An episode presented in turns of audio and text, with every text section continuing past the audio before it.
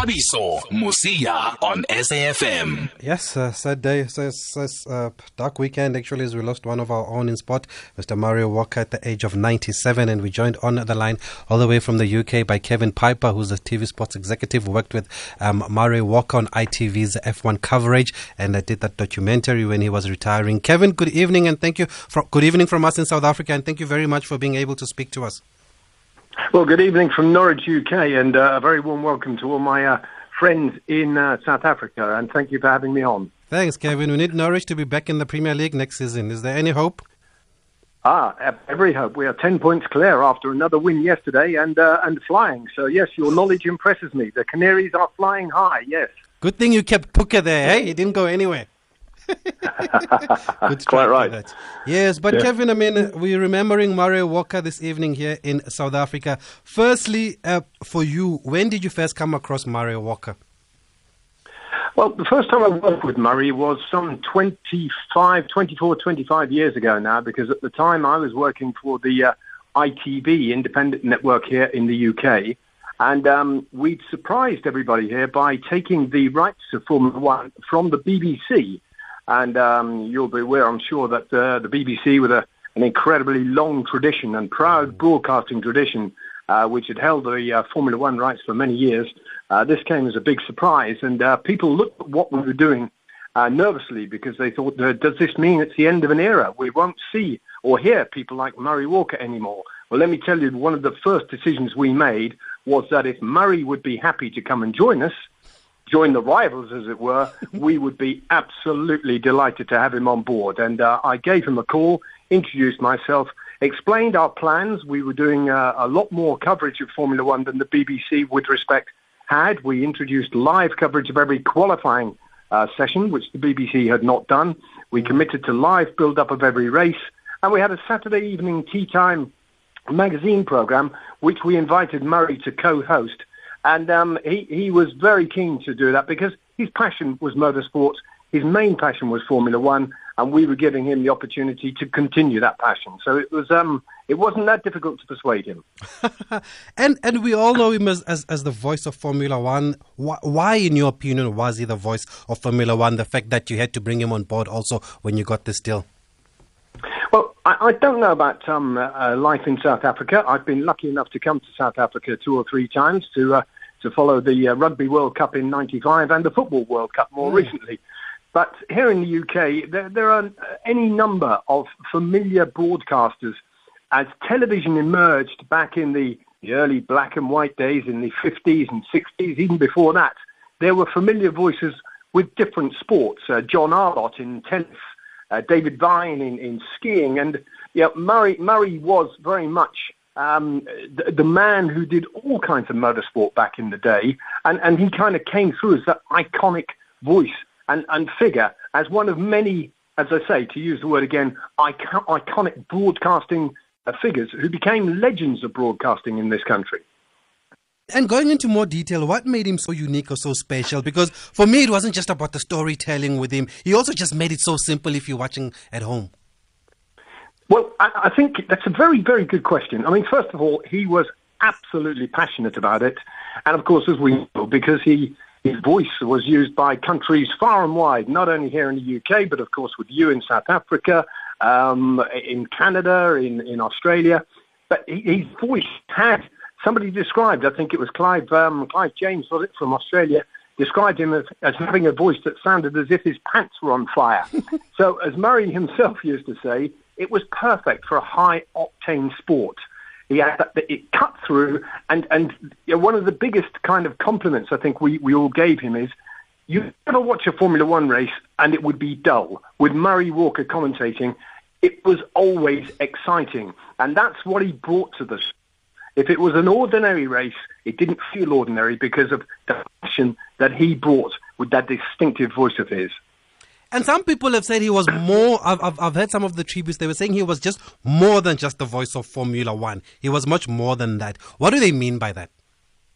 Well, I think they probably mean as a person. Mm. Um, you know, at this time, at a sad time, when we lose somebody uh, of such stature, uh, such great age, who's done such great things in, in this case in his life, it's easy for tributes to flow. Uh, people say very nice things about people in these circumstances.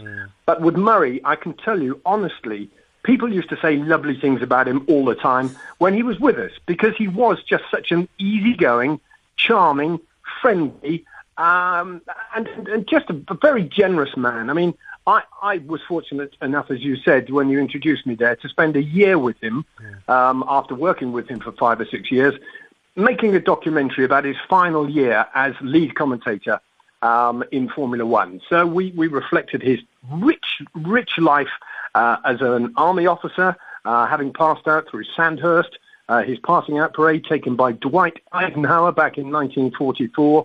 Then he was a very successful advertising representative, uh, and some of his um, advertising phrases were, were very well known and still are very well known in this country. And then he, he developed this um, double life where he was commentating at the same time on all kinds of motorsports. But you, you could approach him, even though he was so well known throughout the world, he was so approachable. I would be with him and anybody would come and ask him for an autograph. He was extremely happy to give everybody time. At the end of the documentary I produced, he was kind enough to send a handwritten letter of thanks to me where I felt I should thank him. He was such a generous man with, with everybody, and I think that's what made him more than just the voice of motorsport. Wow. And is it true that he had a, another job while he was commentating? Well, as I say, he, he was for many years a successful advertising sales representative. Oh, that was the job. Um, yeah, that, that's correct. And um, uh, this may or may not mean too much uh, to, to my friends in, in South Africa. But for instance, he came up with a, a, a phrase to sell seed for budgerigars. Um, and, and so he coined this phrase, a lonely budgie uh, sorry, I'll start that again. He coined this phrase, an only budgie is a lonely budgie. And sure enough, people went out and bought a second budgie, and, set the, and then therefore the, uh, the amount of um, budgie food that was sold went through the roof. So, um, you know, a very clever man like that. And remember that one. An, an only budgie is, is a, a, lonely, lonely budgie. budgie. I'll remember Correct. that. What, what a great selling line there. We're going to take a quick break, Kevin, and we'll continue after this. If you've just joined us, we are remembering the voice of Formula One, the voice of motorsport, the legendary Mr. Murray Walker, the man that made a lot of us just fall in love with, with the sport. Sport on on SAFM. Three lights, four lights, five laps. Pause. Go, go, go.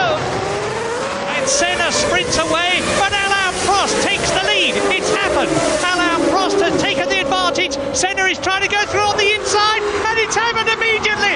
This is amazing. Senna goes off at the first corner, but what has happened to Prost? He has gone off too. Well, that is amazing, but I fear absolutely predictable.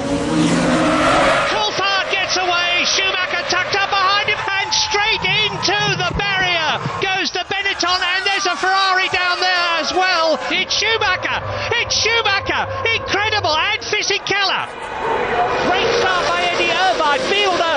Look at Fielder. And into the wall. Who was that? Coulthard. It's Coulthard in the wall. David Coulthard into the wall. Will stop the race. They'll have to red- the race. they'll have to oh, red this flag is this. terrible. Look, oh, this is quite appalling. This is the worst start for a Grand Prix that I have you don't know who we're talking about, that is exactly who we are remembering tonight, Murray Walker. On that note, Kevin, um, he, he had a great partnership or a great commentary partnership with the James Hunt and later Martin Brundle. How do you describe his relationship or, or just his commentating with James Hunt? Well, well, James Hunt uh, was before my time. Um, it may not, you, you may not believe me, but I'm, I'm considerably younger than, than Murray. But, but obviously, as a youngster growing up here in the UK, it was absolutely show business uh, listening to those two.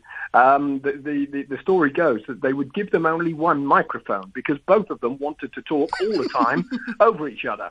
So the producer, before we took over, the producer said, right, I've got a way of stopping you both talking at the same time. You can have one, One mic, mic. between you.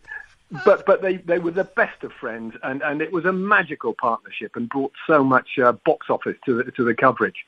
With Martin, uh, I know a lot more. Martin and myself, we are we are roughly the same age, and I I used to work in a in a in a town called Kings Lynn, where Martin was born and bred, um, and followed his career from a very very young age when he was grass track racing uh, before he came through and got the break into Formula One.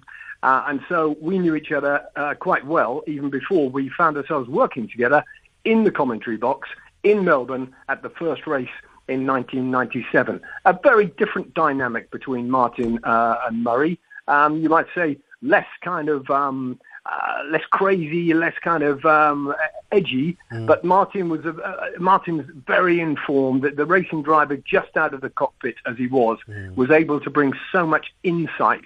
And and critically with Martin, he was able to tell it in a way, a very technical sport, but tell it in a way that people could understand. My mum could understand. My wife could understand why Murray kept us all on the edge of our seats with his exciting six-gear, flat-out kind of uh, seat of your pants commentary. and I saw watching the tributes over the uh, uh, uh, past couple of hours or even yesterday that he had so much respect from the drivers also. But there's one moment that a lot of people remember. Uh, the World Championship in 1996 that was won by Damon Hill. He said, yes. I have a lump in my throat. I can't say anymore. Do you know the background to that story? Well, he, he I, when we were doing the documentary, we filmed him at the RAC Club here in London um, doing an after-dinner speech. And uh, he basically said, look, before you ask me, I get asked every time about the circumstances surrounding me saying, I think he actually said, and I've got to stop now because yes. I have a lump in my throat. Yes. Uh, and, and he explains, he explains very well.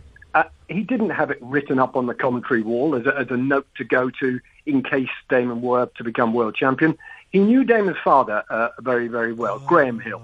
He knew that the family had suffered tragedy when Graham sadly perished in a plane crash. He knew how hard Damon had had to work to reach the pinnacle of the sport. And knowing the family so well, and Damon's uh, mother and, and wife and the entire family, he was attached to them genuinely, and it was a real spontaneous outpouring of uh, emotion as somebody he cared for, he knew about, he was a close friend of, actually achieved the uh, ultimate success in Formula One. So very much a spontaneous moment.